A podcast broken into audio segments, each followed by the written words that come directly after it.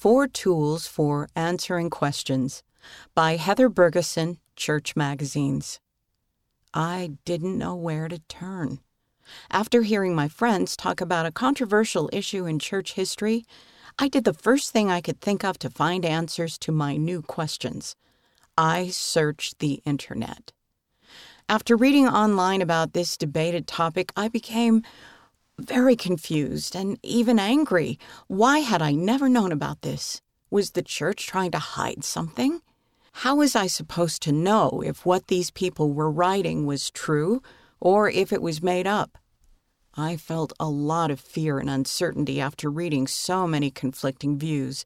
It was scary to realize my faith was being tested.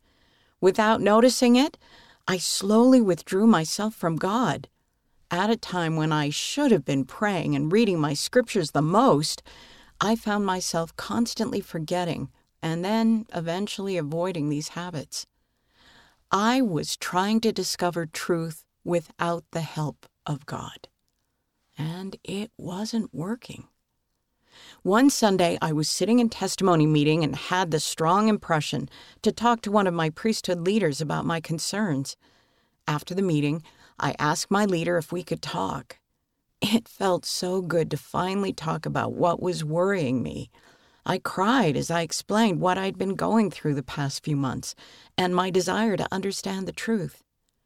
He patiently listened and then offered me comfort and advice that immediately lifted a heavy burden from my shoulders. But the most valuable thing he taught me that day was how to respond when you're faced with concerns and doubts about church history and doctrine. His advice included some important principles that I developed into four tools any of us can use when we come across materials that seem to undermine our faith. 1. Keep a strong connection with God. Don't forget to continue to fast and pray for guidance, read the scriptures for revelation, attend church, and worship in the temple.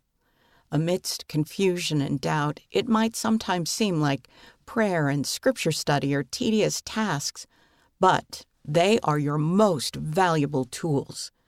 Remember that God is the source of all truth. As you seek to be close to Him, you will be able to find the peace you are looking for. 2. Talk to your parents or leaders. If you ever feel overwhelmed by negative information and don't know where to look next, don't give up. Make sure your parents and church leaders know what you're struggling with. They can help you find answers to your questions and guide you to reliable resources. 3. Familiarize yourself with reliable resources. Church leaders have given us many resources to learn more about church history, including those in the scriptures, the gospel topics essays found on churchofjesuschrist.org, the Joseph Smith papers, and the church's official history books, Saints. When you know the facts and the church's official stance on controversial subjects, you will feel more confident when you're confronted with opposition. 4. Have faith in God's timing. While there is a lot of information now available to us, some questions do not yet have answers. We need to remember that although Heavenly Father has revealed all that is necessary for our salvation, He has not yet revealed all truth we must have the faith and humility to persevere until we receive a greater knowledge. God teaches us line upon line, and we can experience an increase of faith and hope in the future as we draw closer to Him. I am so grateful for what I learned through my experience. It was scary and hard at times, but now I know how to search for truth with confidence. I also know that fear and doubt are not of God and don't help me answer my questions.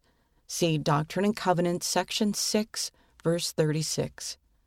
The accessibility of information on the Internet makes it even more important to follow the counsel in Doctrine and Covenants, section 88, verse 118.